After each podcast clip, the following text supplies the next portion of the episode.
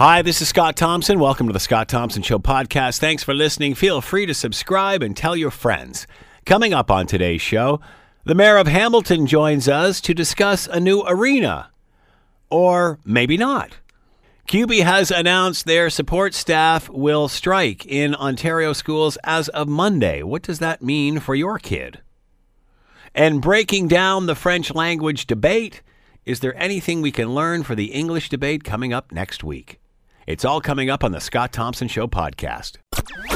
Today on the Scott Thompson Show on 900 CHML. Yesterday, City Council heard from Michael Andlauer, of course, uh, from the Hamilton Bulldogs, owner of the Bulldogs, interested in an arena, uh, specifically a proposal up at Lime Ridge Mall. Uh, fascinating idea, fascinating discussion. However, uh, at the end of the day, everyone has been thinking about the downtown, not the upper city. Yeah, great idea, great deal, but is it what the city is looking for? Uh, boy, isn't this a tough dilemma to be in? Let's bring in the mayor, city of Hamilton, Fred Eisenberger. He is with us now. Mayor Fred, thanks for the time as always. Much appreciated. Uh, we haven't talked for a while, Scott. I know. How's that LRT coming along? Out What? for RFPs. Was it, Yeah, that's not the only thing we've ever talked about. Exactly, exactly. Hang on a second. I got another ball for you to throw in the air here. Keep that one up too. Uh, Yeah. well, we, we'll we'll sidetrack on the LRT for now. Anyway, so uh, as I was reading all this, I'm thinking, you know what, um, boy, this is not a bad position to be in. Obviously, it's going to take some debate and what have you to figure it all out. But when you have someone coming into the city and offering it, or coming uh, to you i- into your offices and offering you money, um, uh, that's something we haven't seen in a long time. Well, I shouldn't say that. We've seen it a lot recently, but it was a long time coming. Yeah, and to be uh, to be fair to Mr. Andlauer, he's been a, a great uh, hockey owner in the city of Hamilton. Uh, he, uh, you know, when he had his AHL team here, he, uh, you know, decided to move it, and then uh, purposely went out and bought an OHL team to continue to provide a hockey product in the city of Hamilton, and and uh, you know has been playing at the uh, First Ontario Centre for you know better part of 20 years or more as a as a hockey owner. So a lot of respect for that.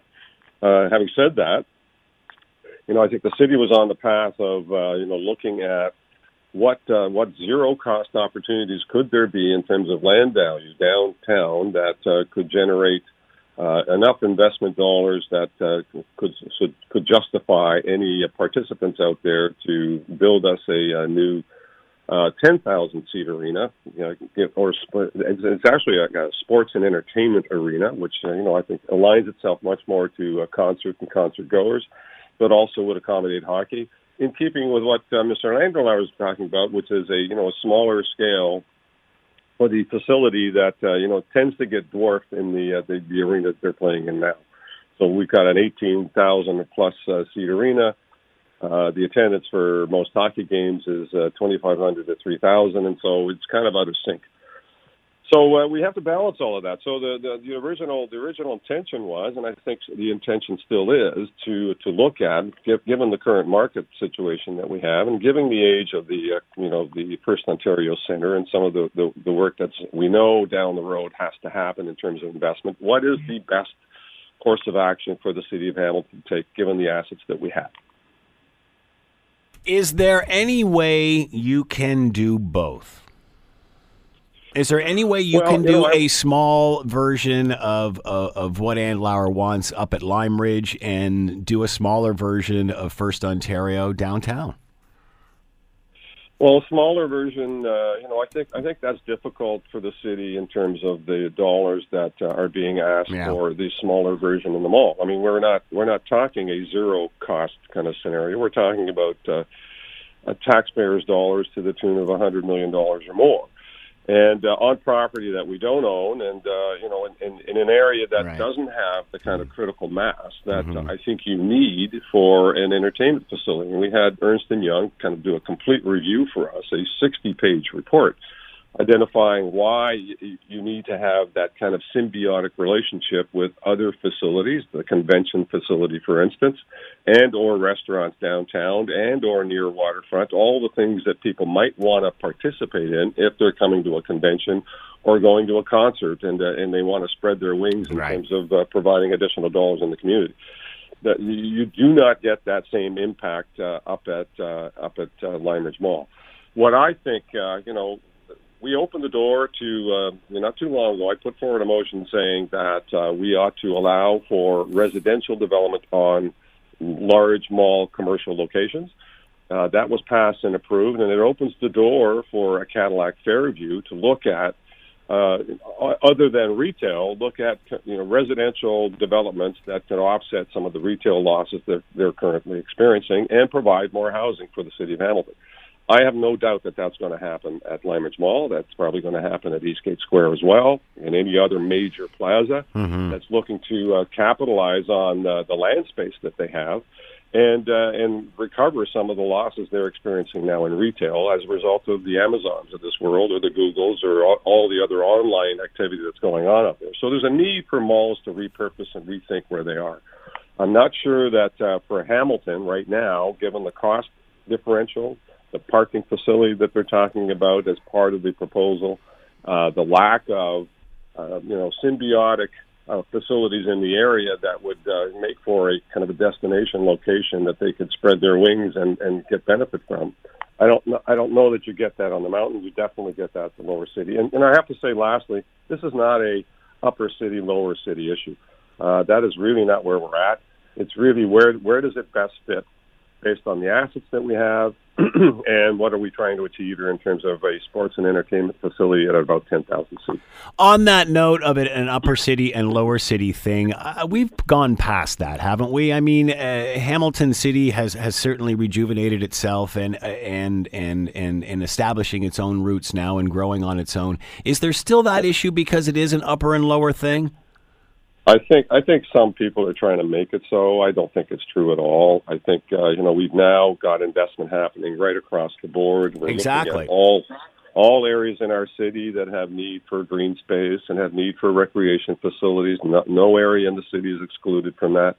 Uh, we want commercial development on the mountain. Uh, I desperately want uh, Cadillac Fairview to look at residential opportunities up and down uh, Wentworth and all of those kind of empty uh, parking lot spaces that sit empty most of the time are good opportunities for them to generate um, uh, more housing, some some affordable housing, when, when the need certainly is great, and and generate more revenue for them in terms of repurposing their mall space. So uh, all of those opportunities are there, and I have no doubt in the absence of an arena at Lime Ridge, that investment is going to happen. Uh, can uh, can we refit or reuse, repurpose whatever it is that's going to happen to the convention center, uh, First Ontario complex, uh, in time to satisfy Mr. Andlauer? Because obviously he's talking about timing being an issue, being an issue here as well. How far along are we from realistically revamping that whole area? Well, I mean, the, uh, the the building itself is, uh, is is not in a bad state of repair. I know that that's the message that seems to be getting out there because the escalators, uh, you know, haven't been working uh, properly, or the elevators. Both of those issues are being fixed and repaired, and should be done by I, I think April of uh, of uh, 2020. So they're in process. So we had an assessment done on the uh, underground uh, piping that uh, that is the ice making capacity, and the assessment is that. Um, there really isn't a an immediate problem, and the likelihood of anything uh, you know coming up in the next five years is uh, you know close to zero, if not zero. Not notwithstanding any calamity that might happen, who knows? But uh, you know it's in good shape, and so there's no issue in terms of ice making cap- capacity. So we're we're not talking about a facility that's uh, that's falling apart around us.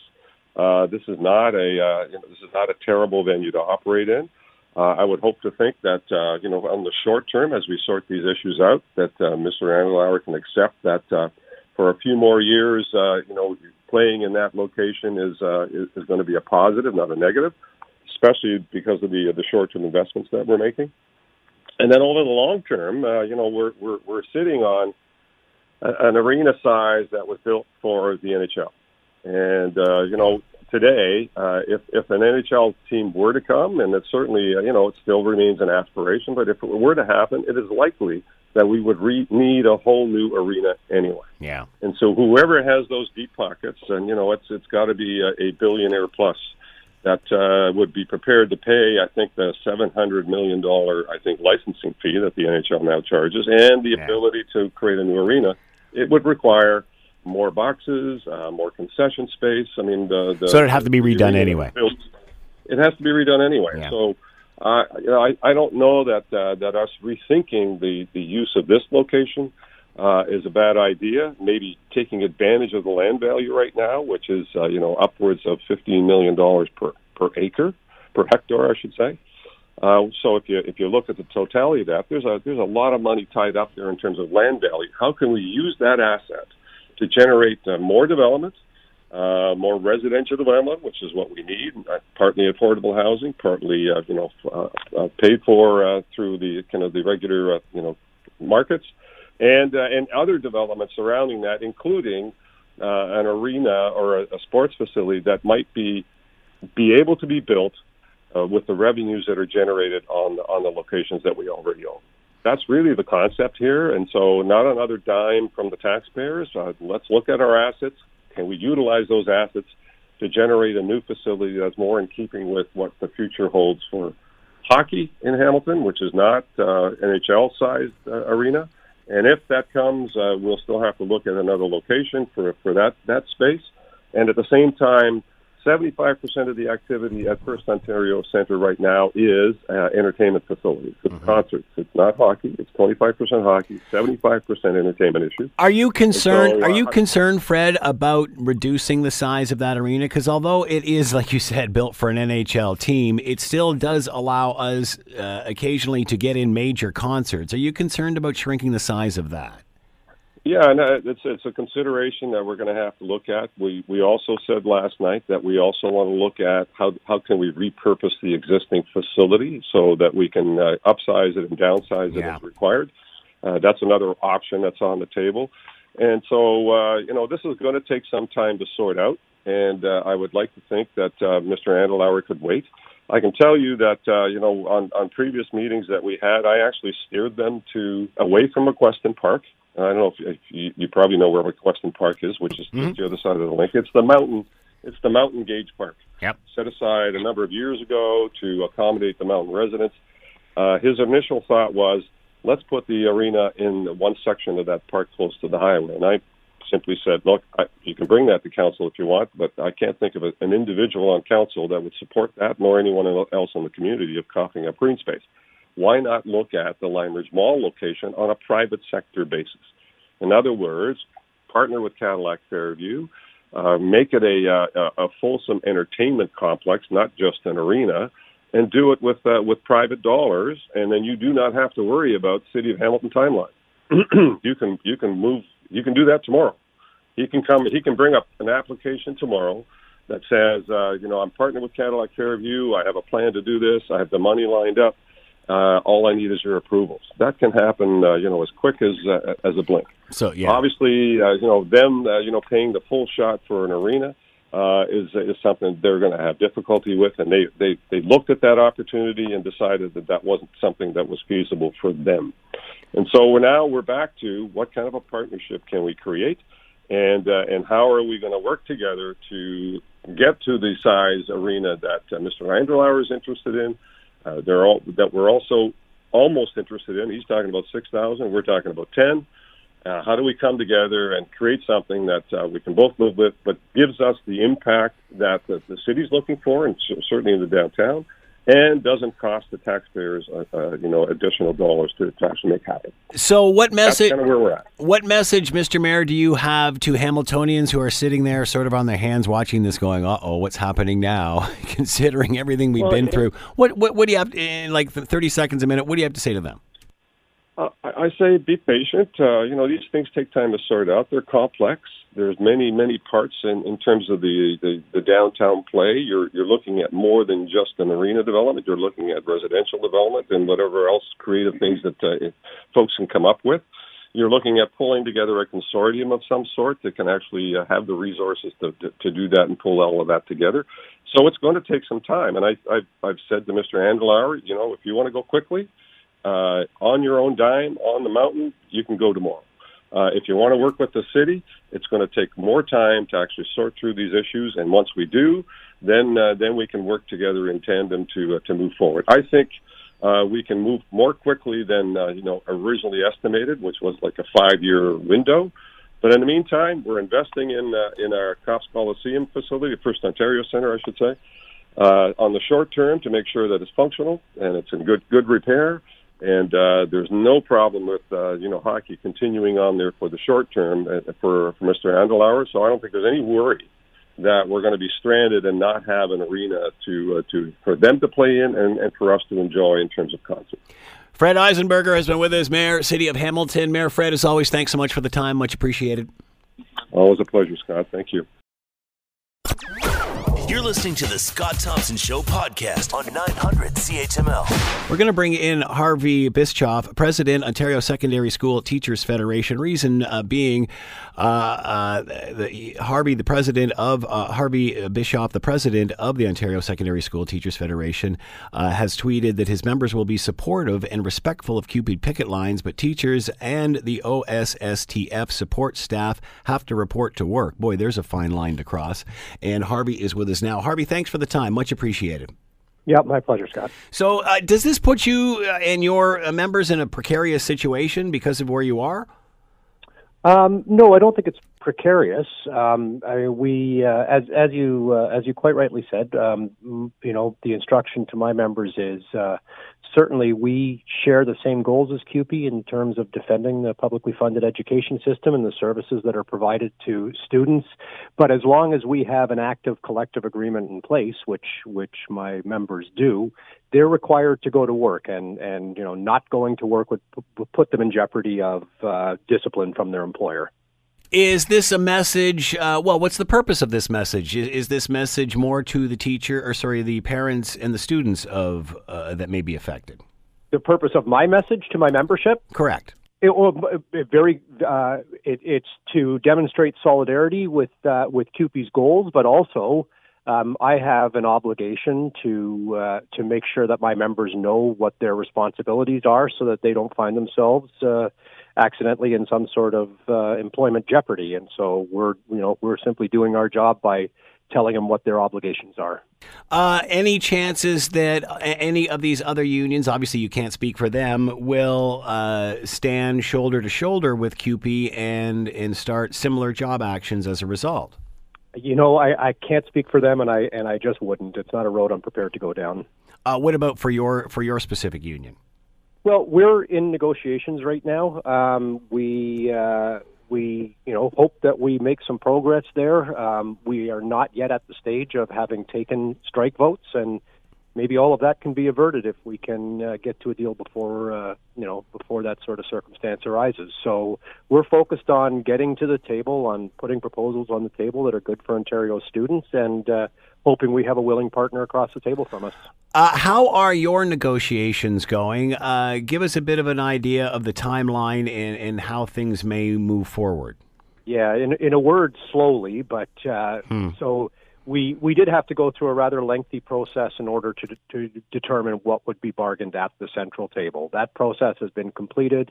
We've had one day at the central table for uh, each of my uh, groups of members. So one day for my support staff members, one day for my teacher members.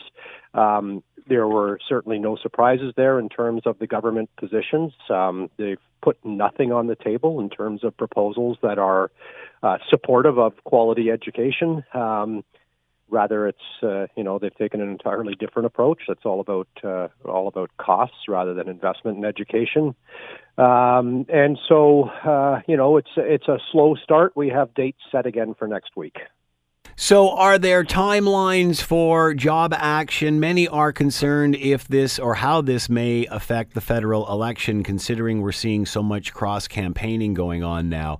Um, uh, can you give us any sort of timeline as to whether, in regard to the October 21st election, where any of this may fall? So I'd say a couple things about that. We have no arbitrary timelines. If we're making progress at the table, then we will simply stay at the table and continue to bargain, um, and and you know we won't require other action.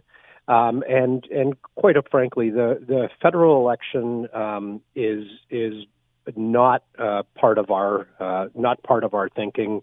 Uh, what we're trying to do is um, go to the table, make sure that what happens there supports uh, the services that my members provide to students, um, and that my members get a reasonable deal out of it at the end. Uh, and that's that's our focus as opposed to uh, what's happening, uh, you know, with regard to the federal election. Uh, we're seeing uh, federal politics, and I know you don't want to go here, and also I'll try to side skirt it as best I can. Um, uh, we're seeing federal politics starting to bleed into provincial issues. Do you think there is a chance that your members may strike before the election, or have some sort of job action before the election? Federal there's election? no there's no um, there's really no prospect of that happening. We haven't yet taken strike votes in order to get to uh, to, in order to get to the position of being in a in, in a legal strike position. Um, there are several steps that you have to go through. You have to get a conciliator in from the labor board. That conciliator has to issue something called a no board report. You have to wait 17 days after that no board has uh, report has been issued in order to be in a legal strike position. So we're we're still many steps away from that. So you don't see this uh, conflicting or, or overlapping with the federal election in any way? Simply put, the timelines wouldn't even allow for it. No. Right, right.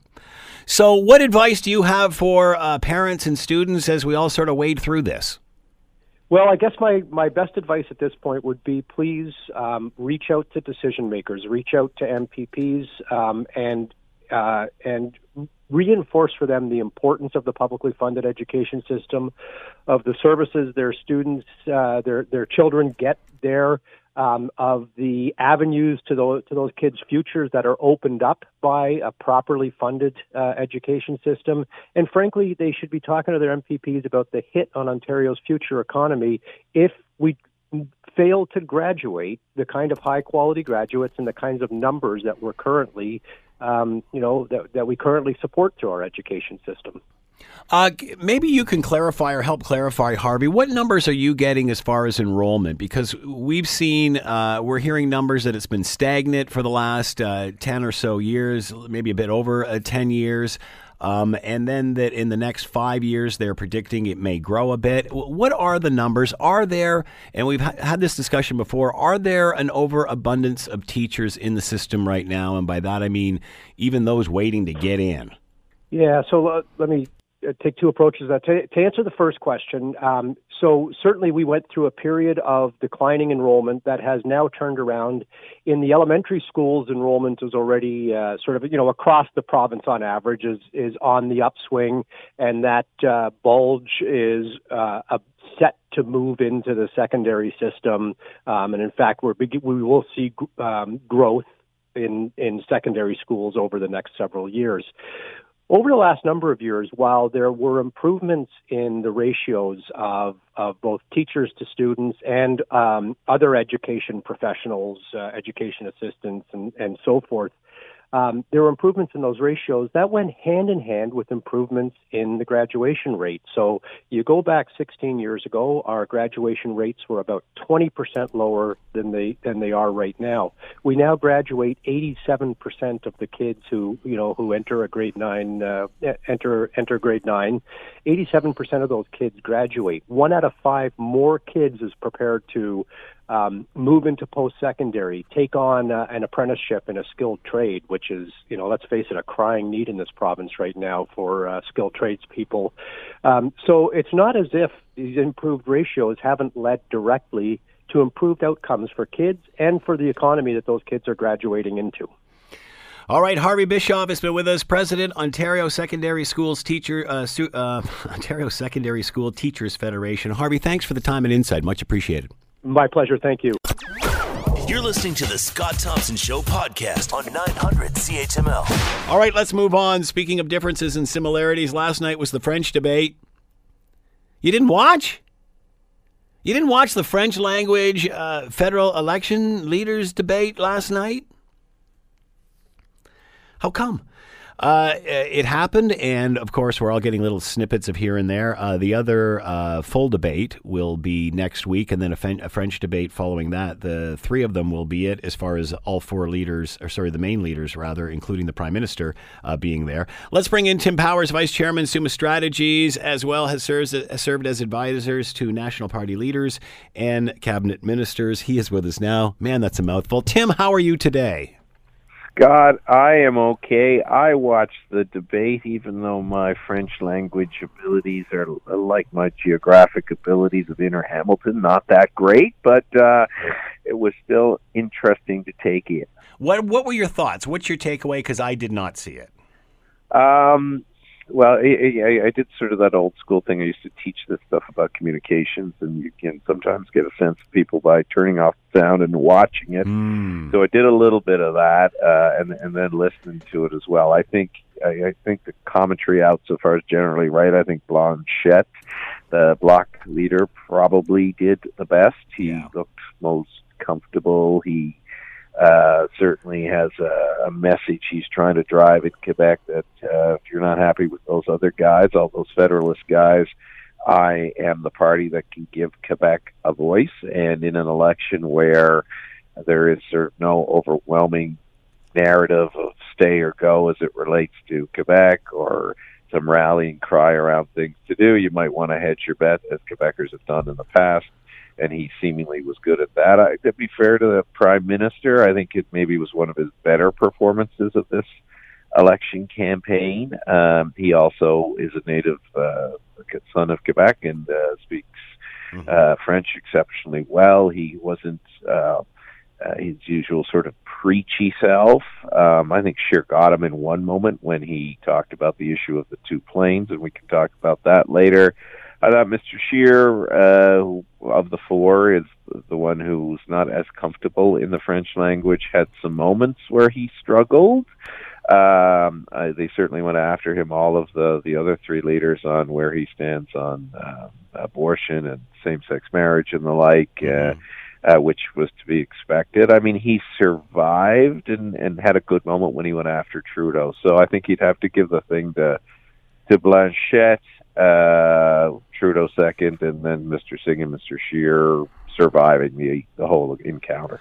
Time for the alternative. You talked about the Bloc again. It was the Bloc was nothing not that long ago. Now all of a sudden people are looking for alternatives. Um, uh, they may be looking for alternatives in Quebec. Are they looking for alternatives in the rest of the country? We've sort of seen the NDP and the Greens kind of playing out. So how come that's working in Quebec, not necessarily across the country, or is it? Because because well, I think the Bloc's ironically an established entity, right? Yeah, so yeah. there's some comfort in in the devil in which you know, in the Bloc Québécois, and I think the Bloc always makes an argument that look, uh, we we you know we're very unique, unlike say uh, any of the other pro- any of the other provinces. We have this one particular party that only runs candidates here, and you can vote for us.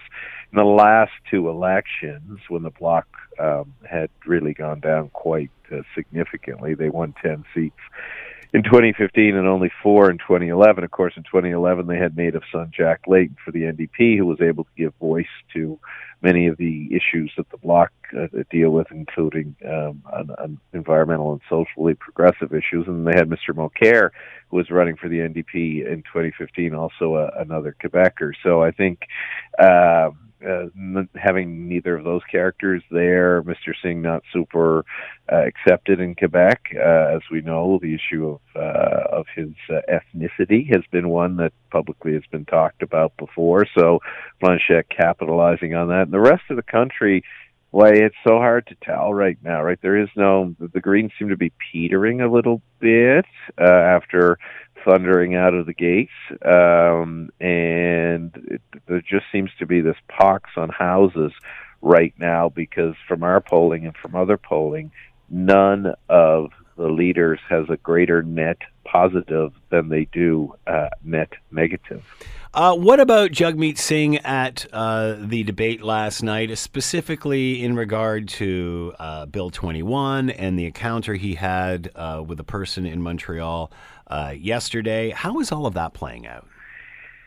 Um, well, they're all listen. All of them are. I mean, the bloc is pretty all over Bill Twenty One because it can be. They're not a national party. The three federal leaders, frankly, in my view, are all a bit coward, cowardly on all of this. Like they're all playing, uh, playing it safe and cautious because Yeah. they want to attract some of those um, francophone voters outside Montreal who are supporters of this bill. To your specific question, uh, you know, I think Singh handled that encounter very well. Um, whether that turns into him winning a few votes and potentially holding on to some seats. It's to be seen. I think Mr. Singh, I said this to you before, through the blackface controversy, has performed really well. And the way he handled that person yesterday, I mean, my goodness. Yeah, I mean, it's an elderly gentleman who's coming up with his particular view, whether he views it as racist or not, or offensive or not. Singh didn't call him out. He didn't insult him. He said something to the effect, "Well, sir, my sort of Canada, you can do this," and it wasn't snarky. Or and uh, you know, they've seen the prime minister deal with protesters or people with different views in that vein. So again, I thought he did well. Uh, and bizarre as he walked away, the guy said uh, he he, uh, he was going to vote for him, or he favored him, or he seemed. Yeah, I didn't see that part. I didn't catch that part, but uh, you know that that's a good way to handle a difficult encounter, and, and he handled it well. But does it translate into votes, or as I was about to say, the die cast on the NDP yeah. was a cast before the election campaign. Uh, what about SNC Lavalin? How did that play last night? well, Scheer was getting a bit of a pummeling from Blanchet, the bloc leader, for for not uh, uh, not recognizing uh, the importance of SNC in the jobs angle. You know, the defense you heard Trudeau mount Blanchet was was leading the charge on on all of that. Uh, so uh, it, it has it was sort of cast in that debate as yeah, it was about saving jobs. So Justin Trudeau's pulse uh, probably stayed in the low fifties then at that point because uh, he, he was he will believe he was justified. And I'll tell you one of the most interesting points in my my uh, one of my business. What was Scheer's reaction to that? I didn't precisely see that. Um, so I don't know what his. So basically, the Bloc leader said, "So what's wrong with that? He's saving jobs." Yeah. So I could just imagine the look on Andrew Scheer's face at that point. Yeah. Uh, um, although Mr. Scheer was controlling his facial expressions because he, like some of us, normally has a nervous smile, and he yeah. smiles even though he wants to perhaps frown. He he didn't do much of that last night, so he's learned.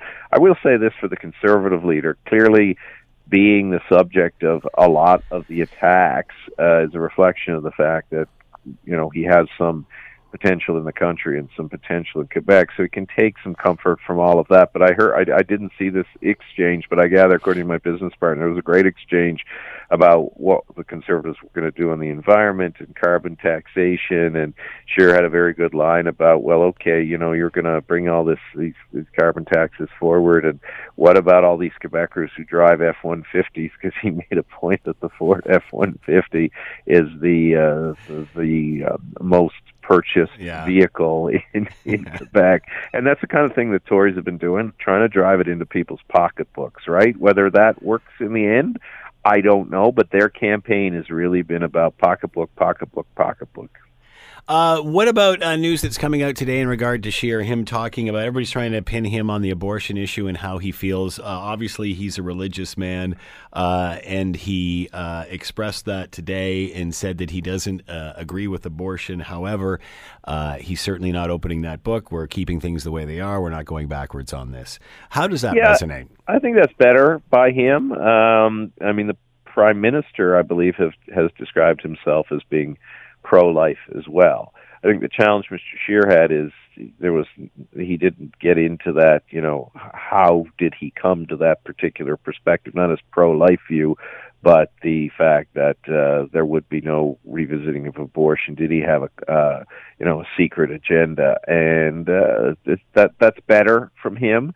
Uh, I'm sure it won't put to rest the attacks the liberals will try and make uh, on him because those have had some impact, um, but uh, but that's better by him.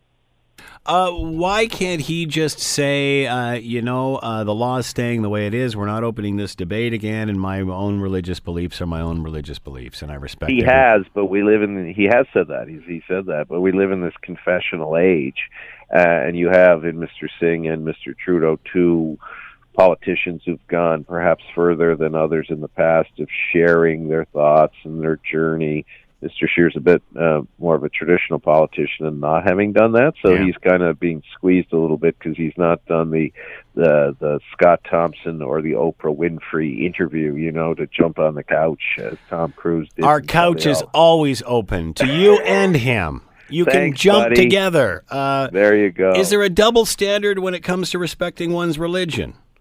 Absolutely. I mean, we all know that's the case, right? I mean, uh, but I think with younger voters, whether they don't necessarily view it as a double standard. You can be a Catholic, but you get still and and you and pro-life being one of the key values of many Catholics, you you still need to tell us why, right? And so yeah, there's absolutely a double standard, uh, and I think it's more acute among younger voters. but in this day of professionalism, but in this day of respecting everyone's religion, does he not deserve his as well? Uh, I'm not a religious guy yet. I'm defending one. Uh, yeah, know. yeah, no. Yeah. Uh, certainly he does, but I don't. You know, all all's not fair in love and war, right? So will this resonate? Will uh, because you know we, we have clips here on this radio station of uh, in Ontario the the uh, the prime minister saying you know you just can't uh, you just can't say we're not going to open it. You have to believe in this stuff. I mean, is that the case?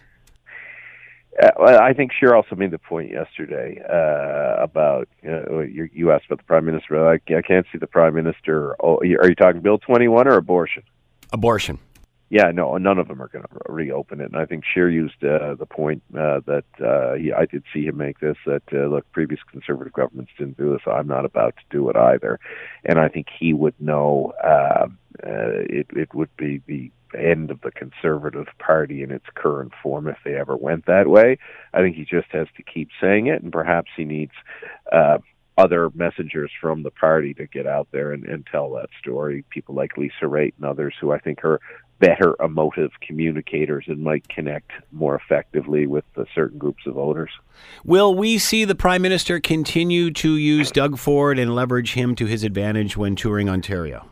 Oh yeah, damn right. I mean, what about now with educational negotiations going on? We've got a CUPE strike on the verge of that come Monday. If they don't get things settled over the weekend, do you think it's going to make its way into the federal campaign? For sure, way? I did yesterday. Yeah. I saw Doug Ford. Or sorry, nobody's seen Doug Ford. He's in witness protection somewhere. But I saw Stephen uh, Lecce and having a Twitter battle, of course, the education minister, with the prime minister, talking about how the prime minister was already trying to politicize the potential teacher disruption to his own political advantage. I think the federal liberals view this this uh, this potential strike uh, in whatever form it takes on as a big gift for them and allows them to go back at Doug Ford. And of course, Trudeau will use his teaching experience to talk about how injustice is, etc.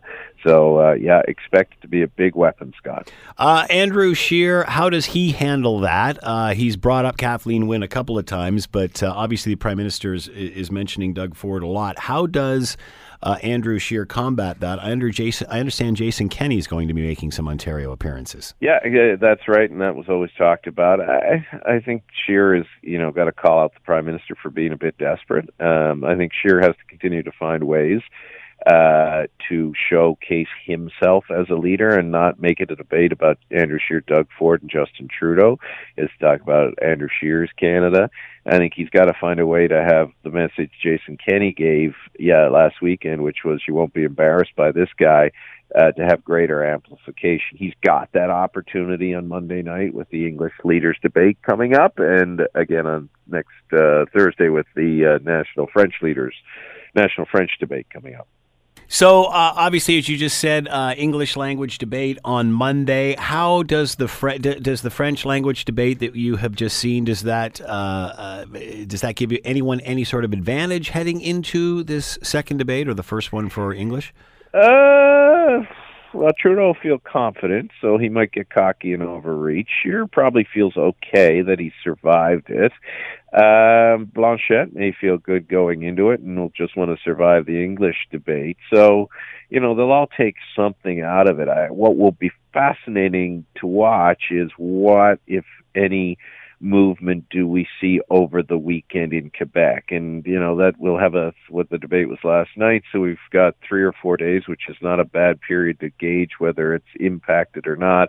And depending if it's had an impact one way or the other, uh, you might see some. Uh, certainly next Thursday, you'll see some reprofiling, but it may impact how they play the game on Monday night if the debate has uh, has moved uh, the dial for one party or another. What about adding two more characters into the mix with Elizabeth May and Maxime Bernier, uh, especially when it comes to environmental issues? I, I, still can't believe that Elizabeth May was not at the debate in Quebec, considering it's such an environmentally friendly province, apparently, uh, and she's going toe to toe with the Prime Minister on many of these issues. So how will that change in the second one? Well, it, I think it becomes more chaotic. I, uh, though, again, as I say, my felicity with the French language isn't what it should be. I did enjoy the fact there were less people on the stage and they tried to have one on one. And how will uh, that affect it with having six? I mean, do you think well, well lots will get well, lost in the sauce? Six of them, right? It's five moderators too, so it's hard to develop a consistent pattern. Not to take anything away from the moderators, they're all excellent journalists, but I, you know, part of these things are about getting a rhythm. I don't know if you can get a rhythm in in these circumstances, and I think probably Andrew Scheer wouldn't mind the opportunity to have a bit of a rhythm and Trudeau may be okay if there's no uh, no specific rhythm and he can play to score some points and talking points. So it's a different dynamic and it'll be more chaotic. What about blackface? How will that how will that play out in the Monday and did it last night? I don't think it really played itself no. out that much last night because it wasn't seen as a, a terrible a terrible thing in in Quebec. Not to have a gross general statement there, but I think he got more of a sense that he'd be forgiven there. I, I yeah, I think it's going to play out Monday night as as the both the Conservatives and the NDP go after Justin Trudeau for not being as advertised as the Conservative advertising describes it, or as Mr. Singh says, who's the real Justin Trudeau. I think you're going to see a lot more of that, and blackface may get weaved in in that context. Any surprises for you last night? Oh yeah, Blanchet. Um, you know, this whole Bloc thing has been surprising because in the summer, at one point they were dead, and now they're apparently back to life. Uh, he was good. Uh, he has a background in in media and television. Uh, he and he didn't have. I don't know what it was about Gilles Duceppe. Maybe he was around too long. I used to find him sort of annoying. It was his, the way he spoke. Yeah. Um, but Blanchet, I, I thought, performed very well and is asserting himself as a player in the national election based on what he can deliver in Quebec. What does that mean for the Liberals in Quebec? Uh, good question. Uh, that uh, their seat count may go down, and listen, if the bloc rises at the cost of the Liberals, uh, then um, and, and they're able to take advantage of the NDP, then for sure we're heading to a minority. Tim, as Tim, as always, thank you so much for the time. Much appreciated. You're welcome, Scott. Talk Tim Powers has been with us, Vice Chairman, Summa Strategies, Abacus Data, and of course has advised uh, several uh, politicians over the years. The Scott Thompson Show, weekdays from noon to 3 on 900 CHML. This is the Scott Thompson Podcast, available on Apple Podcast and Google Podcast or wherever you get yours. And don't forget to subscribe, rate, and review so you don't miss a thing. I'm Scott Thompson, and thanks for listening.